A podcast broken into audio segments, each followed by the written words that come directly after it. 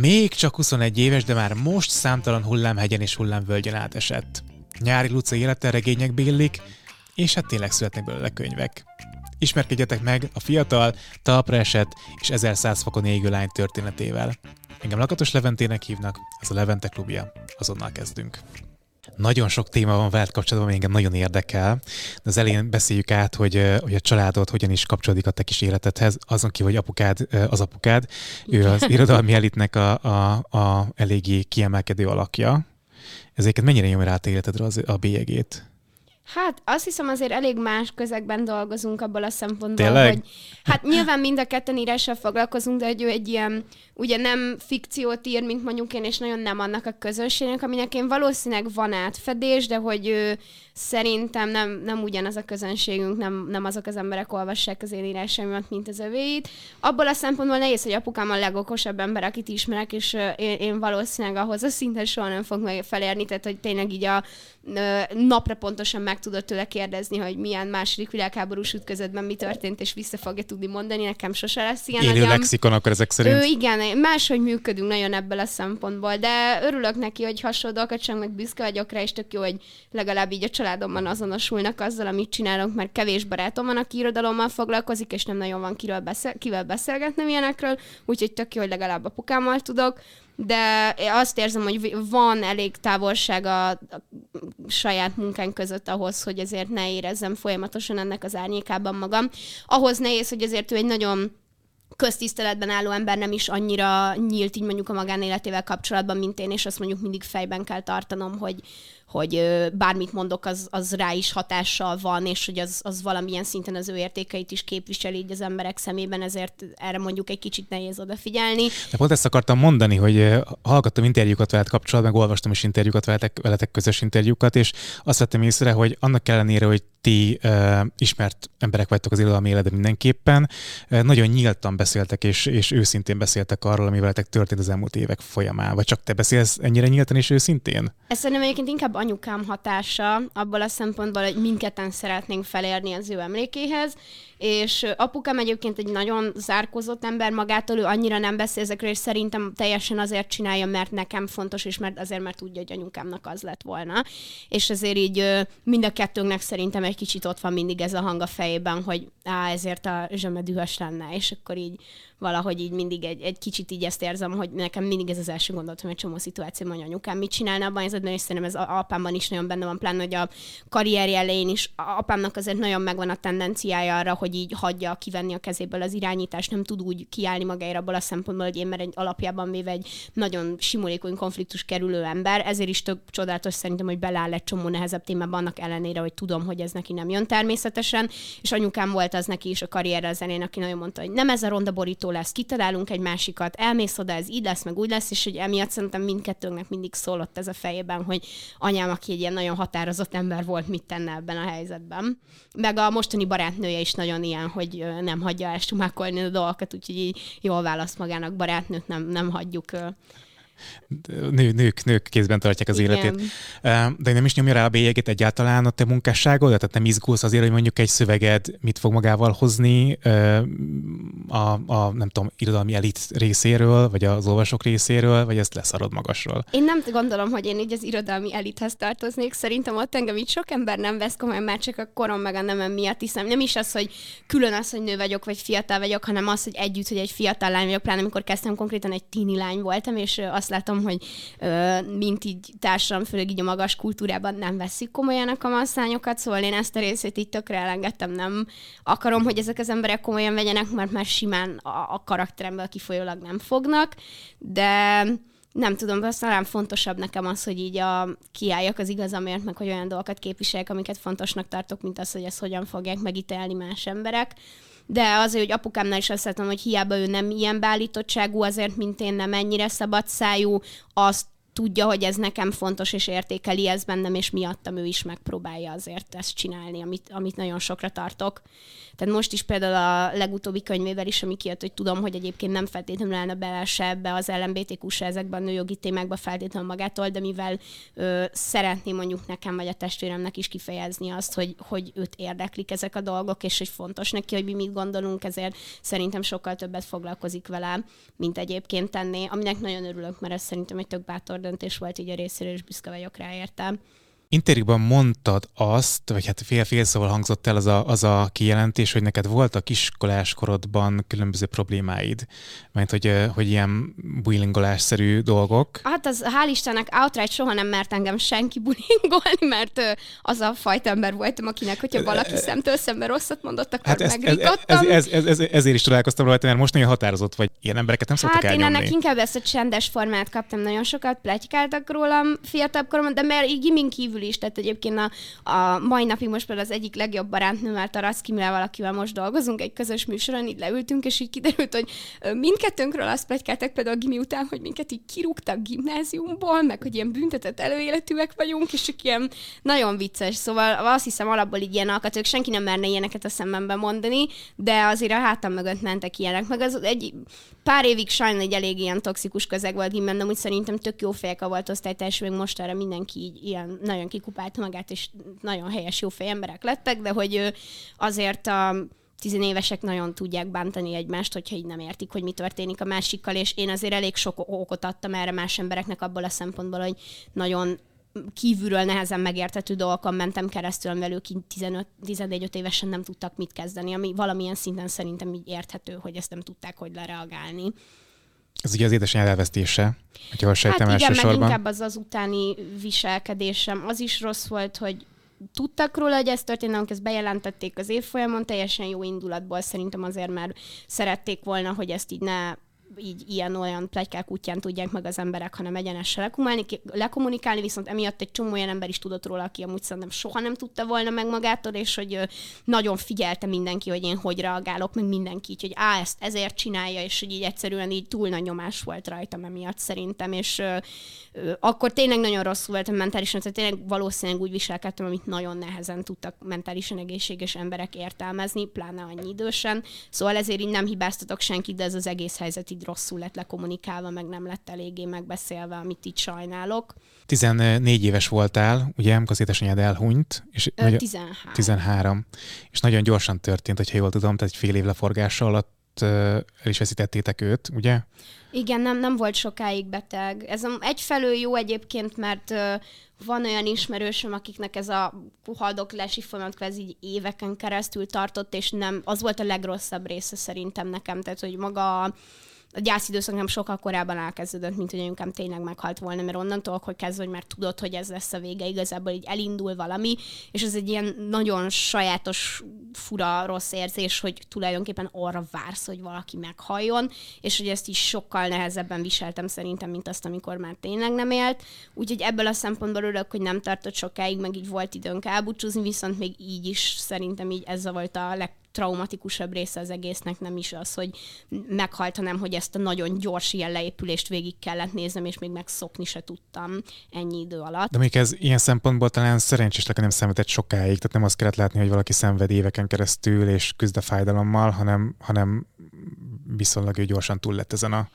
problémán. Igen, meg jó, hogy nem voltak ilyen hamis reményeink igazából, tehát hogy az lehet, hogy rosszabb lett volna, vagy olyan nehéz megmondani, mert mindegyik helyzetben így megvan, hogy ez miért rosszabb, mint a másik, tehát egyik se jobb. Van olyan barátom is, akinek ö, egy szívinfarktusban halt meg az apukája fél nap alatt, tehát hogy így, és ö, nyilván ott van az, hogy legalább nem szenvedett, de ők meg nem tudtak elköszönni, tehát így mindenben van valami rossz, ami a másikban annyira nincsen annak így örülök, hogy mondjuk egy ilyen hullámzás nem volt, hogy nem gondoltuk mondjuk azt, hogy meg fog gyógyulni, aztán mégsem, hanem már így viszonylag az elejétől tudtuk, hogy mire kell készülnünk, és talán így ezt könnyebb volt feldolgozni, de akkor is, hogyha nem tartott sokáig, egyszerűen rossz, vagy nagyon nehéz azt látni, főleg így gyerekként, hogy az a felnőtt, akire te eddig támaszkodtál, így hirtelen leépül, és ő szorul rád, és ez egy ilyen, nem tud, egy, egy ilyen nagyon fura megfordulása volt így az egész dinamikánknak, amivel nem tudtam mit kezdeni. Ugye, amit uh, itt említettél egy interjúban, hogy az, hogy ő elfogadta, hogy, hogy kvázi beletörődött a sorsába, és hogy nem, nem uh, láttad rajta azt a, a erős küzdést, hogy ebből megmeneküljön, ez téged akkor nagyon zavart, ugye? Hát igen, meg annyi idősen így nehezen tudtam azt megérteni, aztán szerintem egy-két évvel később már megértettem, hogy ő egyszerűen van az a pont, ahol nem tudsz csak másokért élni. Tehát, hogy, hogy anyukám szem nagyon sokáig azért akart meggyógyulni, hogy nekünk ott tudjon lenni, de azon a ponton, amikor már megtudta, hogy talán soha nem épülne fel teljesen, nem jönne vissza normálisan a beszédkészsége, nem tudott olvasni, mert pont az a része volt érintett az agyának, és hogy így ezek egy kommunikációval foglalkozott, ezek így nagyon fájtak neki, és hogy egyszerűen volt ez a pont, ahol ő azt mondta, hogy ő nem akar minden áron mindent megpróbálni azért, hogy életben maradjon. És utána amúgy rájöttem, hogy nekünk az egész családunk egy kicsit így működik, és hogy én is így működöm, hogy ma már azt gondolom én is magamról, hogy bármilyen apokalipszis szituációban azt mondanám, hogy közsrácok, én mentem, én, én ennyire nem akarok élni, ami így ilyen rosszul hangzik, de hogy nem tudom mi, szerintem pont az van, hogy mi annyira szeretünk élni, hogy csak túlélni simán nem akarunk, és ezt így idő volt megértenem, de most már én is nagyon így gondolkozom. Az, hogy hospice házba került, és te ott is jártál nála, gondolom, látogatóban. Ez mennyire nyomta rá a bélyegét az életedre, hogy mennyire befolyásolja most például a betegségről való képedet? Ö, annyiban, vagy egy ilyen érdekes, nyilván ö, rossz volt úgy abban a környezetben, hogy mindenki tudja, hogy miért vannak emberek hospizban, azok kerülnek, akik már nem fognak kijönni onnan az esetek nagy részében, de hogy közben meg egy sokkal jobb környezet volt, mint a kórház, tehát jobb volt hozzá a hospizba bejárni, mint a, a Nyírőgyulában volt előtte sokáig, ahol meg ö, ö, borzalmas állapotban lévő emberekkel volt egy szobában, akár 8-10-zel is, és hogy egyszerűen így sokkal nem tudom, egyszerűen nem éreztem azt, hogy ez egy olyan környezet, ami így méltó egy, egy haldokló emberhez, és a hospice viszont igen, és tényleg egy fantasztikus emberek dolgoznak ott, és a mai napig, hogyha egy bármi megkérek, meg tudok, ben, tudok benne segíteni, akkor nagyon szívesen visszamegyek hozzuk, mert azt érzem, hogy én is személyesen nagyon sokkal tartozom nekik azért, amit anyukám értettek, és több ilyen hely kéne az országba. Ö, sajnos, hát igen, emiatt ö, a vége fel, mert annyira nincsenek jó emlékeim, mondjuk ez, ez egy egyetlen dolog, amiről még így ö, m, amiket így valamennyire megtartottam magamnak, pedig amúgy mindenről nagyon szívesen beszélek így a anyukámnak az utolsó pár hónapját, mert ö, azt nagyon sokszor szoktam mondani, hogy filmekben mindig így van ez ábrázolva, hogy valami kedves kopasznéni ül az ágya szélén és beszélget a gyerekkel, amikor a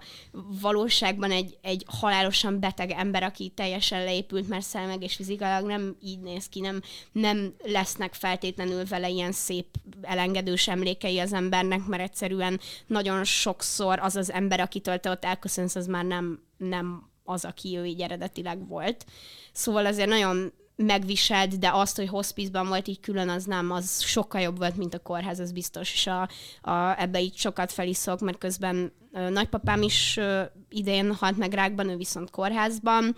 Testvérem is volt rákos, ő is kórházban, de ő szerencsére gyerekkórházban volt, és az nagyon rendben volt, de hogy mérföldekkel jobb egy hospice házban meghalni, mint nagyjából bármelyik kórházban, és egyszerűen borzasztó, hogy mennyire mértetlen körülmények között vannak ezek az emberek egy csomószor, és mindenki megérdemelne legalább annyit, hogy a hospice-ba eljusson. Ennyi rákos betegséggel a környezetben te nem szorongsz ráktól például? A ráktól nem, vagy az van, hogy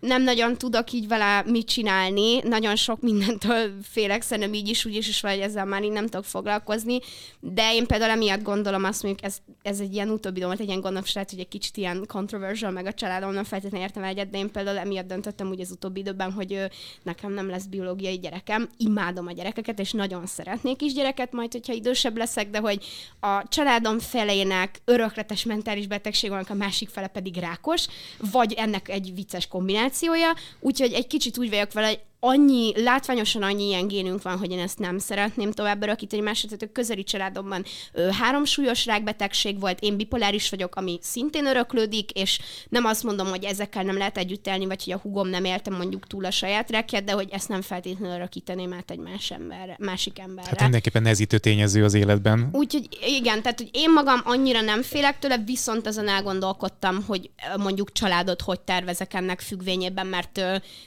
tényleg nagyon durva hajlamaink vannak látszólag így erre. Nem, nem tudom, hogy pontosan mi lehet, lehet, hogy egyébként érdemesen ebben jobban kivizsgáltatni magam, de már kezd nekem gyanús lenni, hogy valami nincs rendben. Az, hogy te bipoláris vagy, ez már tudott volt gyerekkorodban is, vagy nem. még az anyukád halála felerősítette ezt a, ezt a betegséget? Ö, az váltotta ki, vagy nem váltotta ki, de hogy az igazából az van, hogy ez örökletes, tehát valószínűleg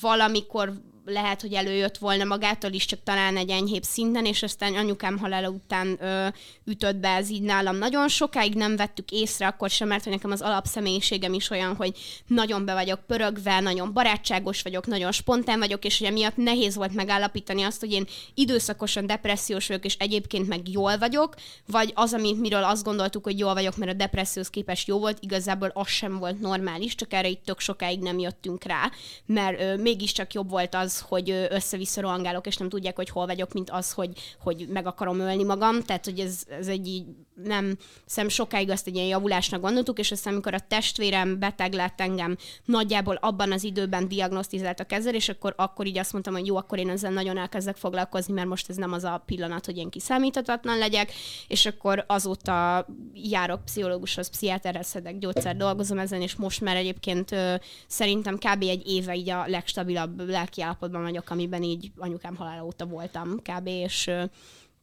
tök jól el vagyok vele, vagy egyébként arra így büszke vagyok, hogy ennyire sokat foglalkoztam vele, hogy most már így nem látszik, és együtt lehet velem élni, de ebbe tényleg nagyon sok munka van. Az, hogy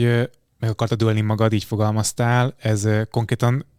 te történt tehát próbálkozás, vagy, vagy csak a cérkodtál Én inkább ilyen önveszélyeztető alkat voltam Aha. kamaszkoromban, de egyébként ez annyiból így nem egyedül eset, hogy ugye ezek nem valós érzelmek abból a szempontból, hogy a mai napig van velem olyan, hogyha éppen egy ilyen nagyon rossz depressziós spirálba belekerülök. Most legutóbb nyáron Erdélyben forgatunk pont apukám egy műsort, és ott volt egy hét, amikor annyira rosszul voltam, hogy így konkrétan folyamatosan csak így azon járt az eszem, hogy én hogyan tudnék ártani Nem csinálok most már ilyeneket, mert annyira sokat foglalkoztam ezzel, hogy így felül tudok ezen emelkedni, de hogy attól még ott vannak így ezek az impulzusok, és kamaszkor, amikor nem tudtam róla, hogy ez ö, nem normális, vagy hogy ez vagy nagyon fel voltak alapból erősítve az érzelmem anyukám halál után, akkor, akkor így egyáltalán nem próbáltam ennyire megvédeni magamat ezektől. Mint De van most. ebben stresszor, tehát ilyen kiváltók, vagy abszolút random törnek rád ezek, a, ezek random, az érzések? de lehet kiváltó is, tehát hogy, át, hogy akkor is változik, hogyha minden rendben van, és nem csinálok semmit, viszont hogyha valami hirtelen nagy stresszhatás ér, annak hatására is tud előbb így változni. De azért van valamennyien ritmusa, meg most meg érzékelem, meg ö, szedek egy ilyen hangulat stabilizáló gyógyszert, ami ilyen nagyon enyhe, nem antidepressz antidepresszáns, ezt direkt nem is szerettem volna szedni, mert nagyon-nagyon sok mellékhatása van, amivel így nem akartam még így pluszba szenvedni, és nekem szerencsére tök jól működik. Az egyetlen fura mellékhatás, hogy ilyen nagyon random, nagyon élénk álmaim vannak tőle, de nem rosszak, csak mindig ilyen iszonyatos hülyeségeket álmodom, és emlékszem rájuk. De ja, most már azért sokkal könnyebb ezekkel megbirkózni, a kamaszként nehéz volt, pláne azért is, mert akkor mindenki kicsit stabilisabb, és nagyon sok ember volt a környezetem, aki szintén nagyon rosszul érezte magát, és akkor egy bizonyos fokig azt gondoltam, hogy á, ez így normális, miközben nem volt az. Úgyhogy ja, ez egy ilyen teljes kis út volt, amiben azért már nagyon sokat fejlődtem és szerintem azért is van az, hogy most vannak életemben először egy nagyon jó baráti társágom, akik mellett így önmagamnak érzem magam, imádom őket, minden nap velük vagyok, és hogy végre ki tudtam magamnak építeni egy olyan életet, ami már itt tök stabil, és szerintem teljesen annak köszönhető, hogy ennyi energiát fektettem abba, hogy így normálisan tudjak funkcionálni a társadalomban bár nem gondolom azt sem, hogy ez valakinek így az ilyen személyes szegénység bizonyítványa lenne, hogyha ez neki valamiért nem megy, vagy így rosszul van, de hogy én arra személyesen büszke vagyok, hogy ebben mennyi energiát fektettem. És tudom képzelni, milyen lehet 13-14 éves koromban elveszteni az édesanyámat. Uh, nyilván borzalmas, ez teljesen nyilvánvaló, de hogyan tudja egy gyerek ezt feldolgozni? Fel lehet egyáltalán ezt dolgozni valaha?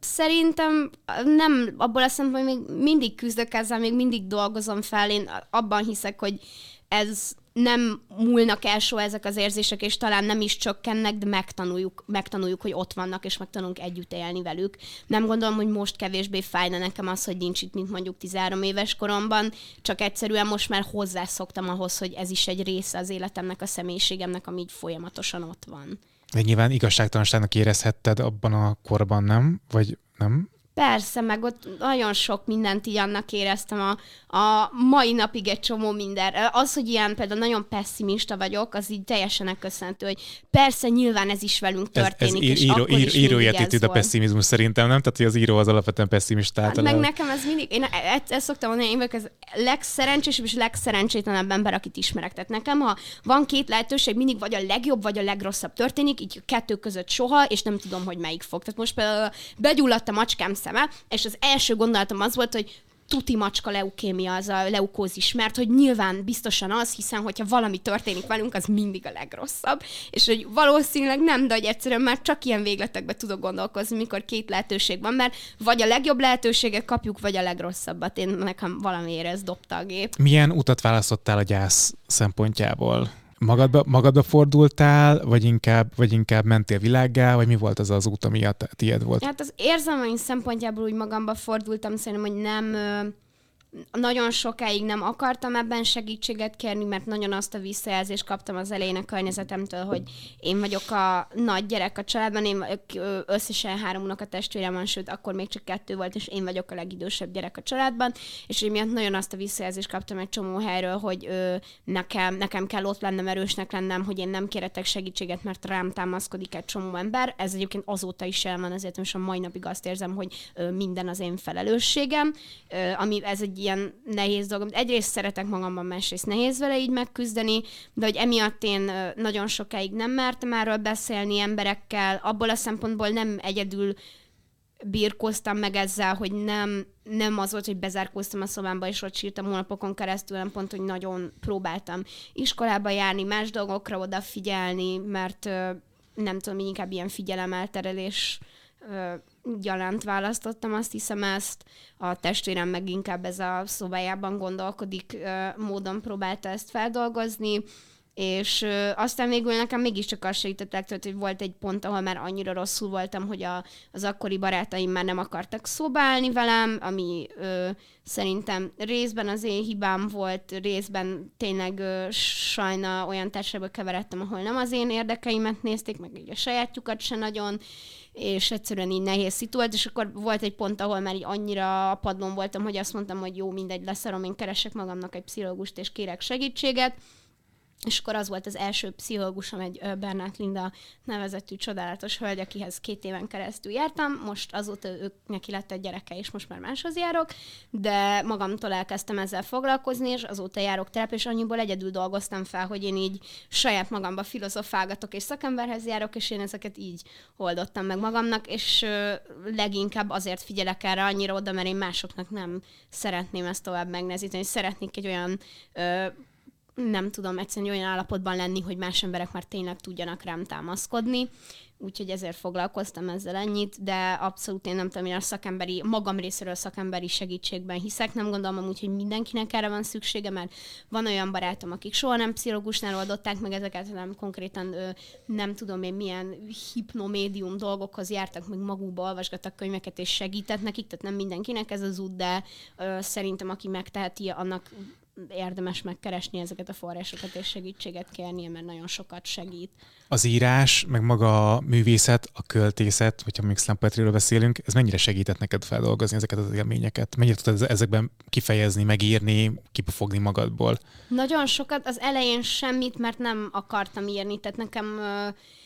Anyukám halál után volt kb. egy másfél év az életem, amikor kb. egyáltalán nem írtam, mert nagyon sok mindenben tehetséges voltam kiskoromban, én ilyen nagyon mindent csináló gyerek voltam, és mindenben ilyen közepesen jó voltam, és eredetileg én itt színésznő szerettem volna lenni, aztán ebből nyilván semmi nem lett. De miért nem? De nem voltam elég csinos hozzá, nekem egyébként azóta is ez az érzésem nem, van nem egyébként, már. hogy én nagyon azt kaptam mindig castingokon, hogy vagy fogyjak 10 kilót, és akkor lehetek valakinek a szerelme, vagy hízak 10 és akkor lehetek vicces. Én egyik se éreztem annyira csábító lehetőségnek, hogy ezzel akarjak falkozni, és egyszerűen itthon ebbe a, az akkori ilyen filmes szférába ebből a szempontból így nem illettem bele. Szinkronizáltam nagyon sokáig, és ezt szerettem Tényleg? is, mert ott ez így nem számított, de igen, a, a, amilyen szerepek vannak és voltak akkor itthon nőknek, én abban nem illettem bele. Egyébként abban például azt gondolom, hogy lehet, hogyha férfi lennék, akkor most valami baromi jó komikus lennék, vagy valami, mert akkor elfogadnák ezt tőlem, nőként viszont nem éreztem azt, hogy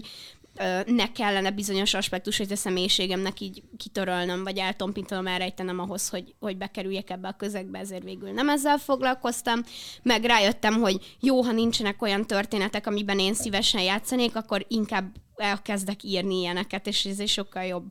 út volt nekem, meg anyukám volt az, aki mindig az írás nyomatta nálam. A nagymamám egyébként színésznő volt, tehát neki meg nyilván az is tetszett, meg ö, mellette egyébként zenélni, rajzolni is nagyon szerettem. A, a, a nagypa, a nagymamám apukája meg festő volt, tehát minden érdeklődés meg volt így a családban, ami valakinek fontos volt, és anyukám így az írás támogatta legjobban, így érdekes módon, hogy valamiért ő így megérezte, hogy nekem ezt kell csinálnom. Pont ö, tavaly előtt érettségi után visszakaptam egy papírt a az osztályfőnökömtől, hogy irattak velük még hetedik osztályos koromban a szülőm egy használati utasítást a gyerekükhöz, amiben anyukám ezt, ezt írta, hogy én nem tudom, hogy nekem az írásra kellene foglalkoznom, mert annyira természetesen vagyok jó benne, hogy nem is gondolok erre úgy, mint hogyha ez egy ilyen fejleszteni való tehetségem lenne, hogy egyszerűen pont attól, hogy ennyire kényelmesen érzem magamat tőle, így nem érzem egy ilyen, nem tudom, egy, egy nem érzem egy... Szuper képességnek a... Igen, hogy valahogy nem, hogy nem tudom egyszerűen, nem akarok annyira belemenni ebbe, mert annyira természetesen történik az egész, és most itt tök jó volt ezt látni egy év távlatából, hogy ő már akkor is tudta ezt, amit én nem tudtam, és akkor egy évig nem írtam anyukám halál után, mert úgy voltam vele, hogy ne, ha neki nem tudok, akkor nem szeretnék, és ö, aztán egy másfél után elkezdtem így újra elővenni régi versemet, amit megmutattam egy barátomnak, német Ádámnak, aki benevezett engem az első szempontjáti versenyre, azt mondta, hogy szerinte ez nekem jót tenne, és arra elmentem, és azt a versenyt megnyertem, és akkor ebből indult ez az egész szem karrierem, és jókor voltam jó helyen, mert pont akkor volt mainstream a szem, és nagyon sok más műfajba is belefolyt, és érdekelt az embereket, és nagyon sok lehetőséget kaptam. Ma már szerintem ennyire nem nyomatják a szemmereket, mint amikor én ezt elkezdtem Sőt, Igen, volt egy törés valahol ott a, a slammerek karrierjében. Igen, szerintem, mert így váltakoztak a generációk, akikkel én együtt versenyeztem, azok még így, vagy a, akár az egyel előttem lévő generáció, amik így a, a Simon Marci, a Kemény Zsófi, akikben most arra ilyen nagyon elismert költők, írók lettek, és aztán az utána, meg velem egy idős, meg utána a generáció már inkább ebbe a rap irányba ment el, ami egyébként szintén tök nagyon királyzenét csinál most egy csomó ember, akivel annó így együtt szammeltem, de hogy hogy valahogy nem folyt át ebbe a nagyobb irodalmi szférába az egész, és így szép lassan kijött, meg a Covid se segített, mert nagyon sok ö, helyet bezártak, ahol régen nagyobb versenyek voltak, és így jelenleg is vannak klubok, de ö, semmi nem olyan kitartóan, vagy így nem vonz be akkor a közönséget, mint mondjuk régen az SPB klub. Tehát pont jókor voltam jó helyen, és akkor így ebből kinőtte magát igazából a többi, de ehhez, ehhez, ehhez szerencse is kellett. De most inkább költesz, mert a slam az tulajdonképpen egy költemény, nem? Tehát, hogy annak titulálható, versnek, hát igen, versnek titulálható. pillanatnyi költészetnek szoktam nevezni, hogyha kérik, hogy definiáljon, de amúgy nincs szerintem. Tehát, hogy inkább ilyen verses vonalon mozogsz, vagy pedig próza? Hát most már annyiból próza, hogy nem adok ki verseket, illetve soha nem volt mondjuk verses kötet, amiket lehet, hogy most már lenne annyi versem, de hogy nem érzem azt, hogy így ott tartok, vagy hogy így elég van, ami koherensen össze tudnám fogni egy könyvbe ahhoz, hogy mondjuk verses kötetet akarjak. Nagyon szeretek most verseket fordítani, most ez az új mániám, hogy a ebbe az antológiában, amit apukám kiadott most, fordítottam egy Emily Dickinson verset, és ez az én ötletem is volt, amikor mondta, hogy szeretne egy ilyen LMBTQ tematikájú antológiát csinálni, akkor én mondtam, hogy de ugye lesz benne Emily Dickinson, és kiderült, hogy neki így fogalma nincsen erről, és akkor mondtam, de hogy... Mi, miről? Ő, Hát, Nekem hogy ismert Emily Dickinson-t, egy, nem, nem, úristen, tényleg senki nem ismeri. Szóval ez hát Emily Dickinson ismerem, de nem tudom az életének ezt az aspektusát, gondolom, akkor van valamiféle kötődés az LMBTQ Van, vonalhoz. meg inkább az is, hogy itthon így, így a nevét ismerik, senki nem olvasott tőle semmit, mert uh, hiába tartják Amerikában a 19. század egyik legjelentősebb költőjének, itthon uh, nem fordították le a verseit. Uh-huh. Uh, és mikor én kitáltam elején bennem, próbáltam is fordításokat keresni, és kiderült, hogy nincs. Így a Tényleg? 70-es években adtak ki, azt hiszem a de hogy is a Károly mi fordított talán pár verset tőle, és akkor azokat kiadták egy kötetbe még így nagyon régen, és azóta egy-egy verset fordítottak tőle le, de így nincsen, jelenleg nem elérhetőek magyarul a versei, és úgy kapcsolódik ez a témához, hogy volt egy, egy ilyen nagyon szép plátói szerelme a sógornőjéhez, Susanna Gilbert, ez aki a gyerekkori legjobb barátnője volt, és hozzáírt egy csomó szerelmes verset és levelet, amik így nagyon-nagyon szépek. Szerintem a világtörténelem egyik legszebb ilyen be nem teljesedett szerelme az övék, és mindenképpen akartam ebből a az ilyen verseny közül fordítani egyet, és akkor egyet le is fordítottam a könyvbe, és most ez az ilyen új misszióm, hogy én egy egész kötetnyi Emily Dickinson verset le akarok fordítani, mert hogy így hihetetlen nekem, hogy Magyarországra így nem jutottak el a szövegei, pedig nagyon értékesnek tartom őket. Úgyhogy most inkább ilyeneket írok versekben, meg magamnak nagyon sok verset írok, de nem nagyon publikálom őket sehol, valahogy most így nem, már szlemeket annyira nem írok inkább De verseket. miért, miért szedtek ki a szlemmelésből? Ö, nem, mert nem, működ, nem volt már az a közeg, amiben én szerettem fellépni. Tehát nem azok az emberek, nem az a közönség volt, akikkel én ott szerettem együtt dolgozni, és ö, csak azért, hogy álljak egy színpadon és elmondjak valamit, nem, nem akartam, és akkor már inkább írok hosszú verseket, mint direkt beelőadásra csak, szánt dolgokat. Csak azért kérdezem ezt, mert most írsz egy cikket a VMR-re például, de hogy valójában nagy megnyilvánulásaid a slamben voltak, akár politikai állásfoglalás tekintetében, akár társadalmi szerepvállás tekintetében, és ez nekem kicsit most hiányzik. Hogy én téged megismertelek, te egy ilyen nagyon-nagyon aktív uh, szerepvállaló voltál különböző ügyekben, um, és velem hogy jöttél először szembe ráadásul, és ez a utca kicsit hiányzik, mert benned van ez a láng, benned van ez a, ez a tetvágy, nem? Igen, talán kicsit lenyugodtam, meg más témákon. Most a, nagyon próbálok a vmn is egyre több olyan témában írok cikkeket, ami fontos, tehát most ez a, elkezdtem például ez a testkép témával foglalkozni, mert mondjuk 17 évesen nem ismertem volna, mert ez egy dolog, hogy kiállok olyan dolgok, mert amik így ideológiák fontosak nekem, így nem mertem volna a, a figyelmet felhívni mondjuk a saját külsőmre, mert ahhoz itt túl, nem tudom, így, így túl kevésen, vagy nem tudom, így úgy nem szerettem eléggé magamat ahhoz, hogy erre fel akarjam hívni esetleg a figyelmet, még akár így véletlenül De mit sem. nem szerettél magadban? Hát azért engem sokat, nőként médiában engem nagyon sokat cseszegettek azért azzal, hogy én nem nézek ki elég jól ahhoz, hogy itt legyek, ami nekem azért volt fura, mert hogy engem ez őszintén szélve, ez hát... engem egyáltalán nem érdekel már, mint az, hogy a saját részemről, és engem csak mindig nagyon felcseszett az, hogy mások ez alapján ítélnek meg, miközben nekem ez nagyon nem számított soha. Én kiskoromban sem szerettem öltözködni, nem voltam lányos lány, és ilyen nem tudom, egyszerűen soha nem az alapján ítéltem meg embereket, hogy ők hogy néznek ki, és nagyon sokáig azt gondoltam, hogy ők se az alapján fognak engem megítélni, és aztán rájöttem, hogy de ami így a mai napig egy fájó pont nekem, mert nem ezt gondolom, nem gondolom, hogy a külsőnek benne kéne lenni az 50 legértékesebb tulajdonságomban, de más emberek szemében ott van, és azért, hogyha médiában dolgozol, akkor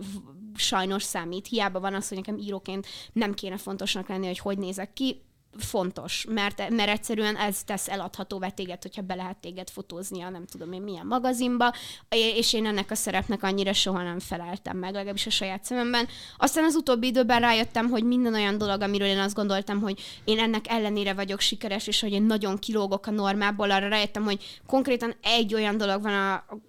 külsőmben, ami a súlyom, ami nem felel meg ennek a mai modern szépségének, egyébként meg egy szimmetrikus arcú fehér lány vagyok, tehát hogy egyébként be, pont beleillek ebben, nem vagyok akkora lázadó ebben, mint én, aminek szerettem volna gondolni magamat, de itthon már ez is soknak számít.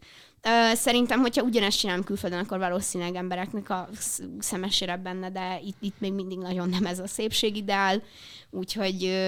ilyen ez. Tehát most ebbe a témába is próbálok jobban beleállni, meg, meg próbálok egyre több olyan dologról beszélni, csak az újságíráson keresztül. Ami fontos nekem, meg nyilván olyan szervezeteket támogatok, ez az én személyesen oda megyek, és mondom a magam egy dolog egy kicsit tényleg eltűnt, és részben azért is, mert azt érzem, hogy nem ezzel tudok, a, hogy talán nem, a, nem mindig a hangos aktivizmus a leg, uh, leghasznosabb tehát, hogy igen, meg tud ragadni egy pillanatnyi figyelmet, de közben meg, hogyha ha egy ennyire ilyen agresszív imidzsed van, amivel emberek nem tudnak azonosulni, az, az ugyanúgy azt tudja eredményezni, hogy elidegenítesz embereket a témától, ami fontos neked. Valamint ö, abból, hogy én akkor nagyon beleálltam ilyen témákba, és mikor elmentem tüntetésekre beszélni, abból azért azt megtanultam, hogy ö, van az a szint, amiben már nekem sem éri meg beleállni. Tehát, hogy, De azért egy célkereszt lettél, vagy miért? Ö, igen, meg egyszerűen az, hogy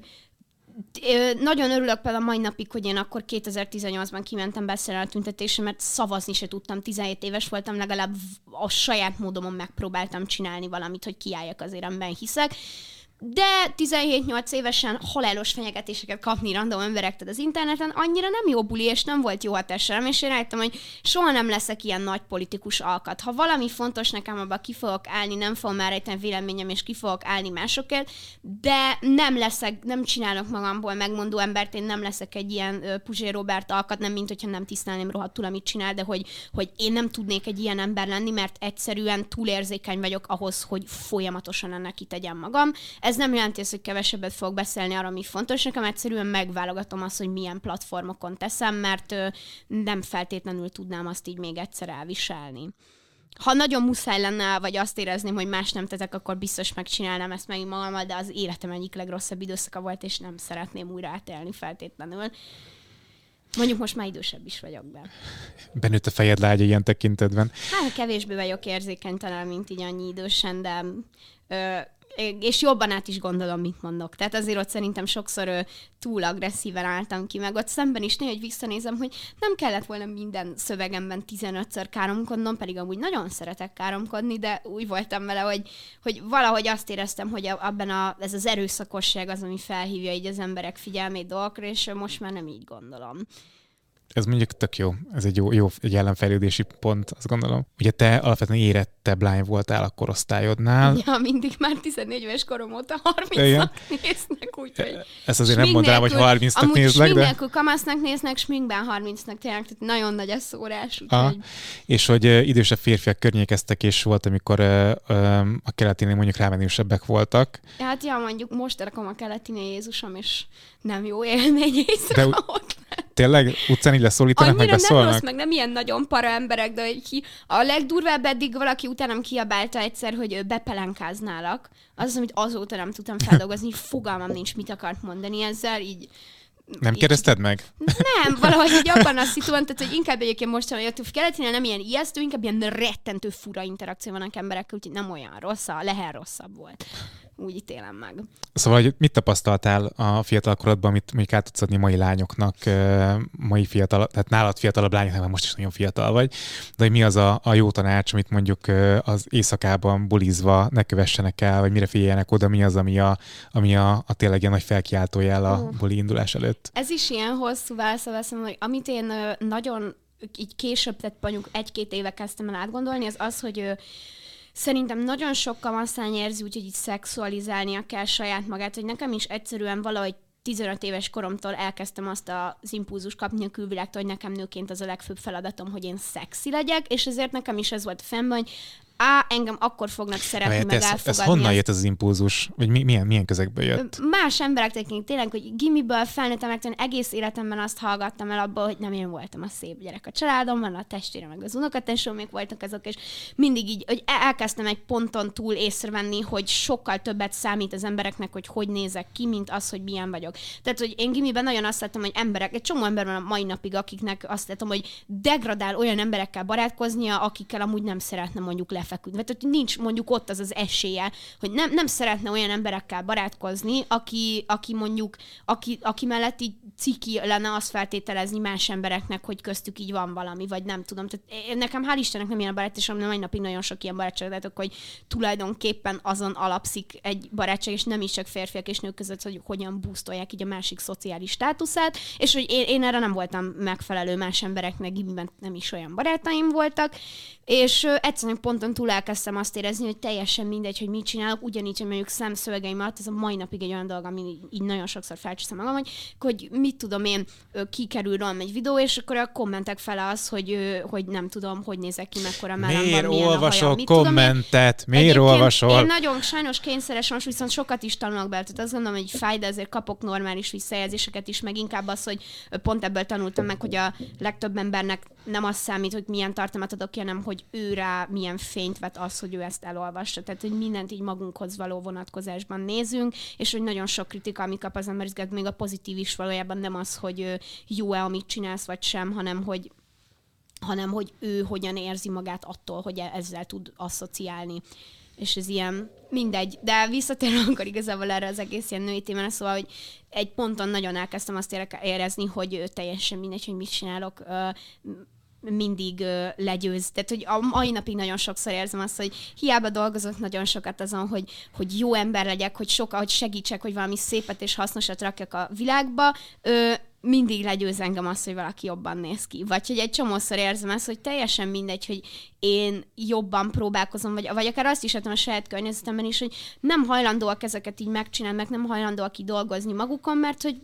pont ellavírozgatnak azon, hogy azzal, hogy jól néznek ki, és nem kell ö, ennyi munkát feltétlenül beletenniük saját magukba. Miatt nekem meg sokáig át, most egy kicsit azt gondolom, hogy azért sokat változott a külsőm, a világ hozzáállása, és az én külsőm sokat változott, mert sokkal nagyobb ilyen szociális státuszom van ebből a szempontból, hogy ö, meg most már nincs a koponyám közepéig visszaborotválva a hajam, mint 15 évesen, tehát tényleg lényegesen jobban nézek ki. De hogy így mindegy, én sokáig nem tudtam erre építeni, és más emberek viszont igen, és ez a mai napig egy ilyen súrodás közöttem, hogy én ameddig meg kellett tanulnom iszonyatosan teperni, és jó arcnak lenni, és okosnak, és ügyesnek lenni, addig egy csomó embernek semmit nem kellett csinálnia, vagy hát nem semmit, de hogy, hogy nagyon, főleg médiában nagyon sokáig el lehet jutni azért csak azzal simán, hogy szerintem, szép vagy. Szerintem sokkal el tudsz jutni a médiában az egyéniséggel, mint a szépséggel. Az is. Hát attól függ, milyen közeg egyébként, meg én tényleg egy ilyen női perspektívából beszélek erről inkább, szerintem férfiaknál kicsit máshogy ítéljük azért ezt meg.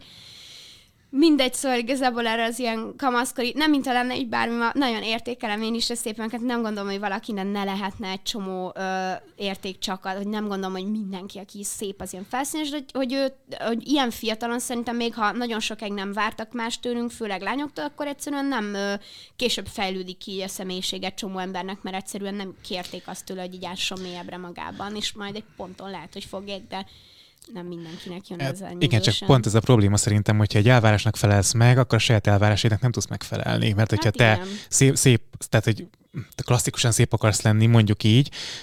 akkor lehet, hogy a saját belső értékeid, amiket te fontosnak tartozok, nem kerülnek előtérbe egyáltalán, mert elviszi a szépség. Igen, meg nehéz is az, például sok ilyen barátomnál látom, hogy nagyon, hogy nem is kíváncsiak esetleg emberek a belső értékeikre, mert elég nekik az, hogy jól kell lenni. Szóval nyilván nekik is megvannak a saját problémáik, nem csak így nekem voltak ebből azt hogy semmivel nem gondolom magamat így jobbnak ezek, ezek egyszerűen csak nagyon más utat jártunk be, és attól, hogy médiában dolgozom, szerintem több ilyen emberrel vagyok körülvéve.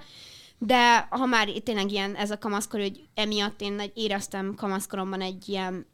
erős készítést arra, hogy szexualizáljam magam, mégpedig azért, mert mindig egy kicsit erősebb testalkat voltam, 14 éves korom óta nagyjából pont ugyanúgy nézek ki, sajnálom nőni sem nőttem azóta, és még mindig rohadt alacsony vagyok, de, de hogy nagyon sokáig emiatt engem ott így abból a szempontból nem vettek ki gimszámot, és nem voltam jó csaj. Én az a gyerek voltam, aki a, a kutyákkal fetrengette a padlón, és aki csíkos melegítónadrágban járt az iskolán, olyan szinten leszartam ezeket a dolgokat így az életem nagy részében, mert nem így neveltek.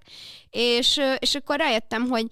hogy á, vagy nem figyelnek így rám emberek, vagy elítelnek azért kényzek, vagy elkezdhetek nagyon feszülős cuccokba járni, és akkor pedig így szexualizálni fognak, és az akkor abban a pillanatban jobbnak tűnt, mint az, hogy egyáltalán nem kapok ö, semmilyen figyelmet, szeretetet, odafigyelést más emberektől, és ezen szerintem nagyon sok tínány, különösen azok, akinek olyan alkatuk van, mondjuk, mint nekem keresztül meg. Ebbe például szerintem az egyetlen az Euphoria első évadában, nem tudom, hogy nézted a kettnek a storyline, szerintem ebből a szempontból jó volt, de nem tetszik, ahová, hogy ahová elvitték, de ezzel amúgy szerintem nagyon sokan tudunk így azonosulni szólni, hogy azt éreztük lányok kamaszkorunkban, hogy nekünk felnőttesnek és szexnek kellünk, és ez a korhatár egyre lejjebb megy. Tehát most már 12-13 évesekkel is ezt éreztetik, mert egyszerűen, ha bemész egy gyerek, már nem is a gyerekosztályon vásárolnak, tehát hogy egyszerűen ez a kiskamaszkor, ez egyre inkább kezd eltűnni, és szerintem nagyon sok lánya, hogy eléri azt a kort, így odaüt, hogy á, nekem szexi felnőttnek kell lennem az a következő lépés, és ebből nagyon-nagyon sokat sérültem én is, én kevésbé, mint mondjuk a barátaim, tehát hogy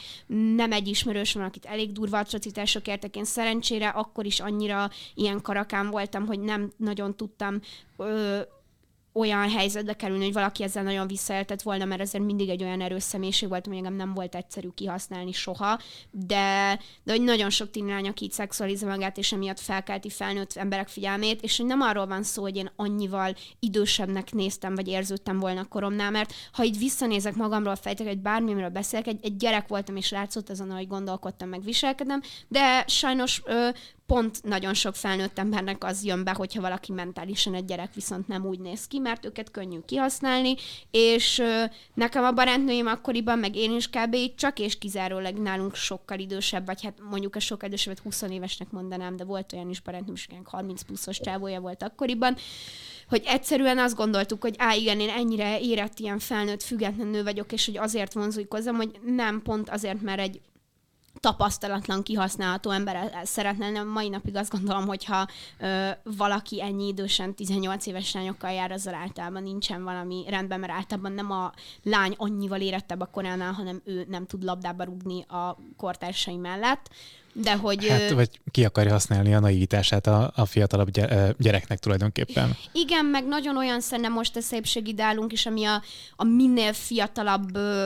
külsőt diazza. Tehát például erről is írtam egy cikket a VMN-ről, hogy tulajdonképpen mennyi minden, amit mi most vonzó tulajdonságra tartunk nőben egy Fú, gyerekhez nagyon, érdekes, amit mond, nagyon érdekes, amit mondasz, meg közben meg ugye a fiatal lányok pont, hogy idősödni akarnak külsőben, tehát hogy az erős mink, a műszempilla, a, a ilyen, ilyen olyan extrák. Igen, de hogy ezt inkább ilyen személyiségbeli ö, dolgokra gondolok, hogy nyilván mit tudom én például ilyen külső dolgok is vannak, mint például ez a nagy szem, fiatal külső szörtelenség, vékonyság, hogy ezek is egy, egy tini lánynak a külső jegyei általában nem egy felnőttnek, nem mint hogy ezek nem lennék szépek, valaki kevésbé lenne felnőtt attól, hogy így néz ki, de hogy nem véletlen, hogy a modellek nagy része 17-20 éves, mert egyszerűen ezt a fiatalságot találjuk most szépnek, és azok a tulajdonságok is, amiket sok nőben vonzónak tartanak, az a, hogy, hogy ez a naivitás, spontaneitás, hogy, nem, hogy, hogy így mindent egy ilyen csodálattal néz, ezek, ezek ilyen nagyon gyermeki tulajdonságok, amik egyébként szerintem nekem is sok ilyen tulajdonság van, és szépnek tanulnak, de ezt nagyon szeretik kihasználni emberek.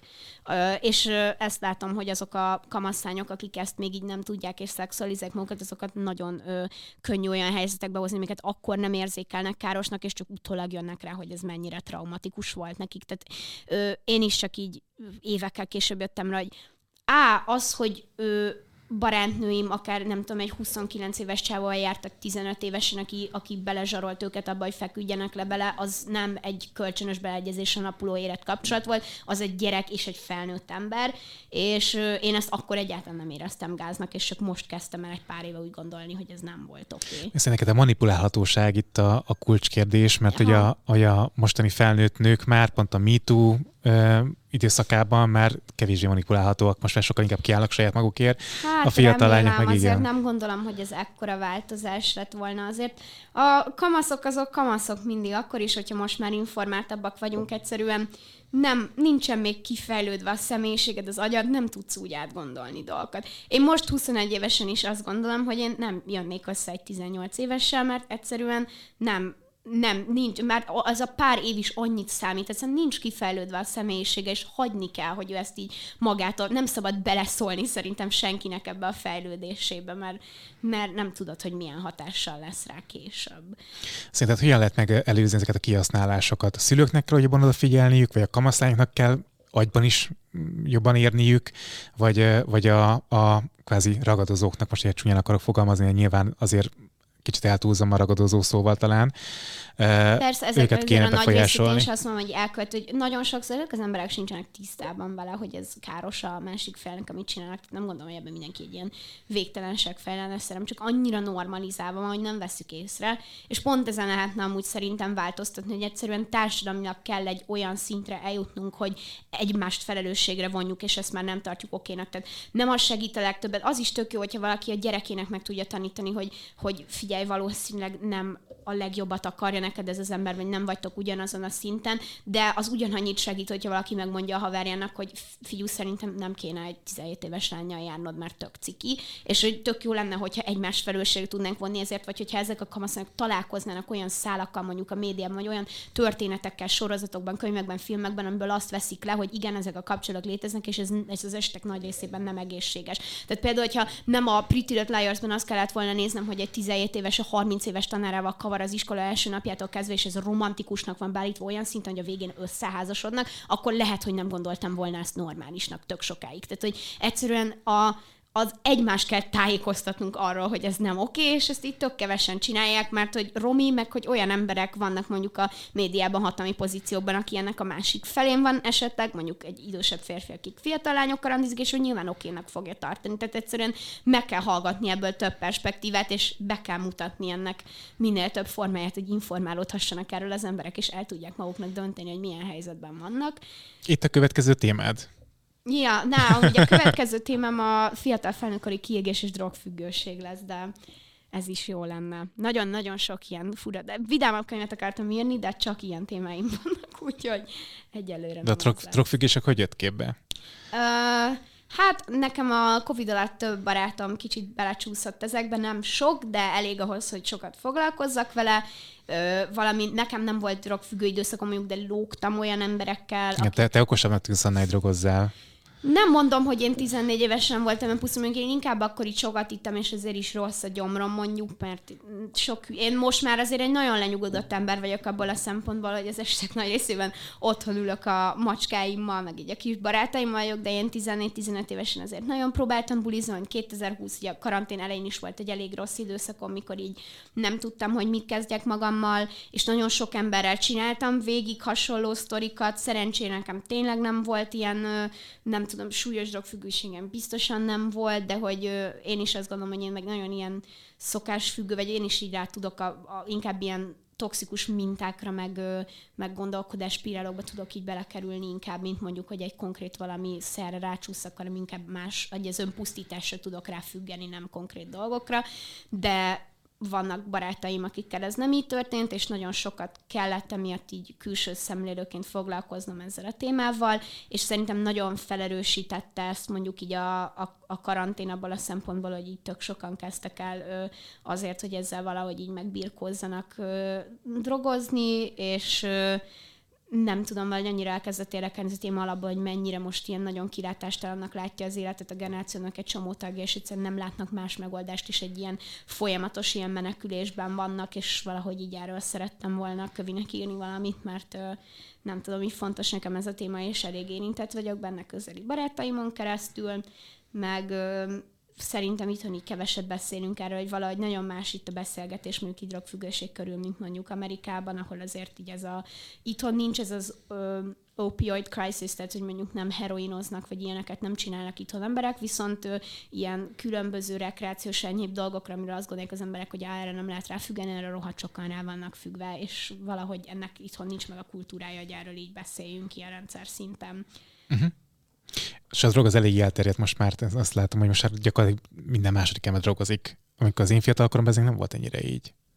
Hát azt nem tudom, de az igaz, hogy most már nagyon sok minden, itt mondjuk nagyon keves, jóval kevesen minden elérhető, mint külföldön. Én most ennek azért így elkezdtem valamennyire így utána nyomozni, és nekem például a legrosszabb tapasztalat barátaim körében ő, nem is ő, ilyen rekreációs drogokkal vannak, vagy nem is ilyen parti drogokkal vannak mondjuk, hanem, ő, hanem nyugtatóval például. Tehát nekem, nekem azok a barátaim, akiknek volt komolyabb drog problémája, mindenki nyugtató és uh-huh. nekem az is a legrosszabb abból a szempontból, hogy Covid alatt nekem ezt felírták a barátaimnak, nekem is akartak felírni, azt mondtam, hogy én ezt nem szeretném, de hogy annyira túl voltak terhelve a terapeuták a, a karantén alatt, hogy ennyit tudtak mondani, hogy jó fiú, nem tudlak fogadni, de mondd meg, mi kell felírom. És nagyon-nagyon sok tizenéves kezdett el nyugtatót szedni így a környezetemben, és szerintem nem szabadna egy tizenévesnek szanaxot meg ribotrélt felírni,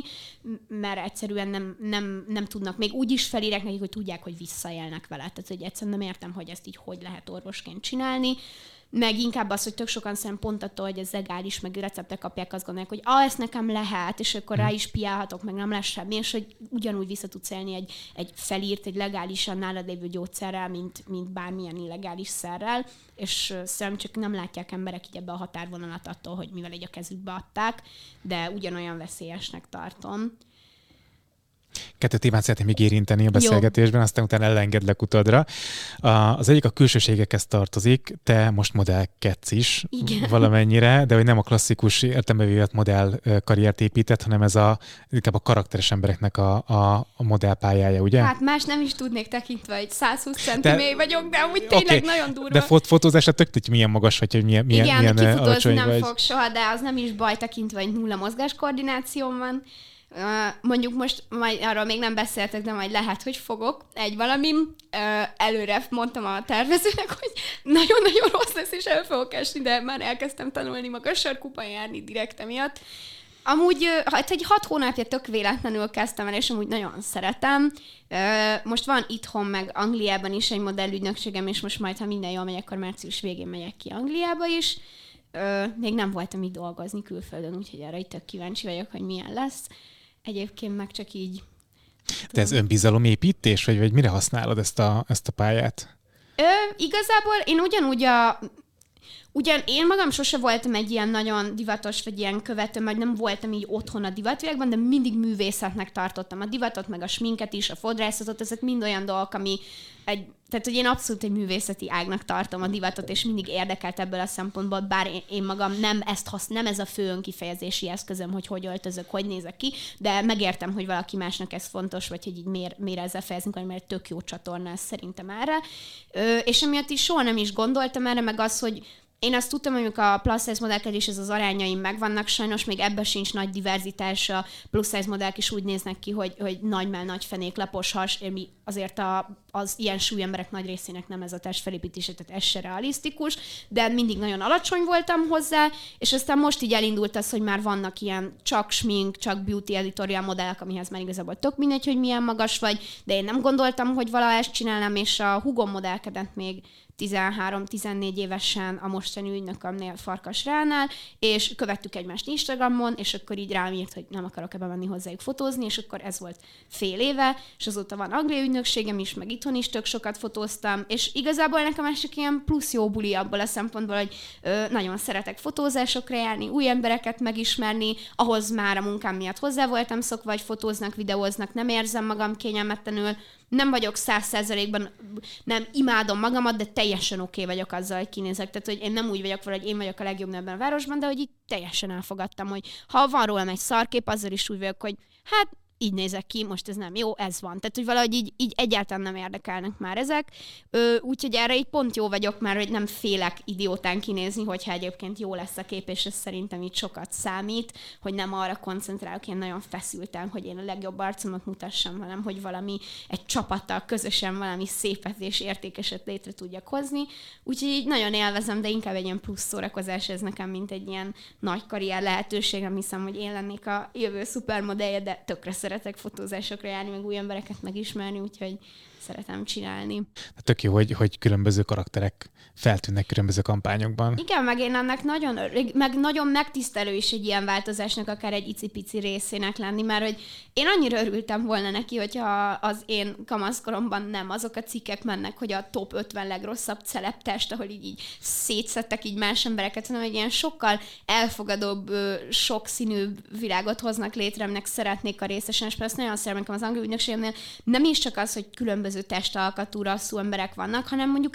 idősebb emberek. Tehát van egy 70 éves csávó modellügynökség, aki rendszeresen dolgozik, és így az egyik legkeresettebb modelljük, és egyszerűen fantasztikus, hogy most már ö, elkezdünk eljutni egy olyan szintre, hogy azt a világot akarjuk látni a tében, ami tényleg így körülvesz minket, és én ezt egy nagyon jó dolognak tartom, és tök megtisztelő, hogy ebben valamennyire részt vettek. Meg azt is ilyen nagyon meghatónak találom tényleg, hogy simán van erre igény, és hogy elmegyek fotózni, és életemben nem kaptam olyan, olyan szép, pontos dicséreteket, mint fotózás, és most többször megkaptam, hogy úgy nézek ki, mint egy ilyen preraffalita festmény. És ez az legszebb dolog, amit valami mondtak nekem, hogy nem az, hogy jó nő vagy, vagy nem tudom, hanem egy ilyen nagyon specifikus ilyen, tehát hogy egyszerűen nem tudom, így annyira jó, hogy mennyi mindenben így meg tudják kilátni az értéket, és nagyon szeretek ezekbe, ebbe a környezetbe dolgozni. Eddig nagyon pozitív élményeim vannak.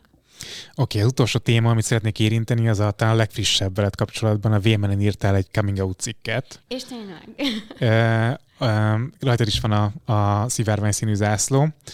Hát, igen, mindig rajtam van. Segíts, melyik a, a skála melyik részén tartózkodsz te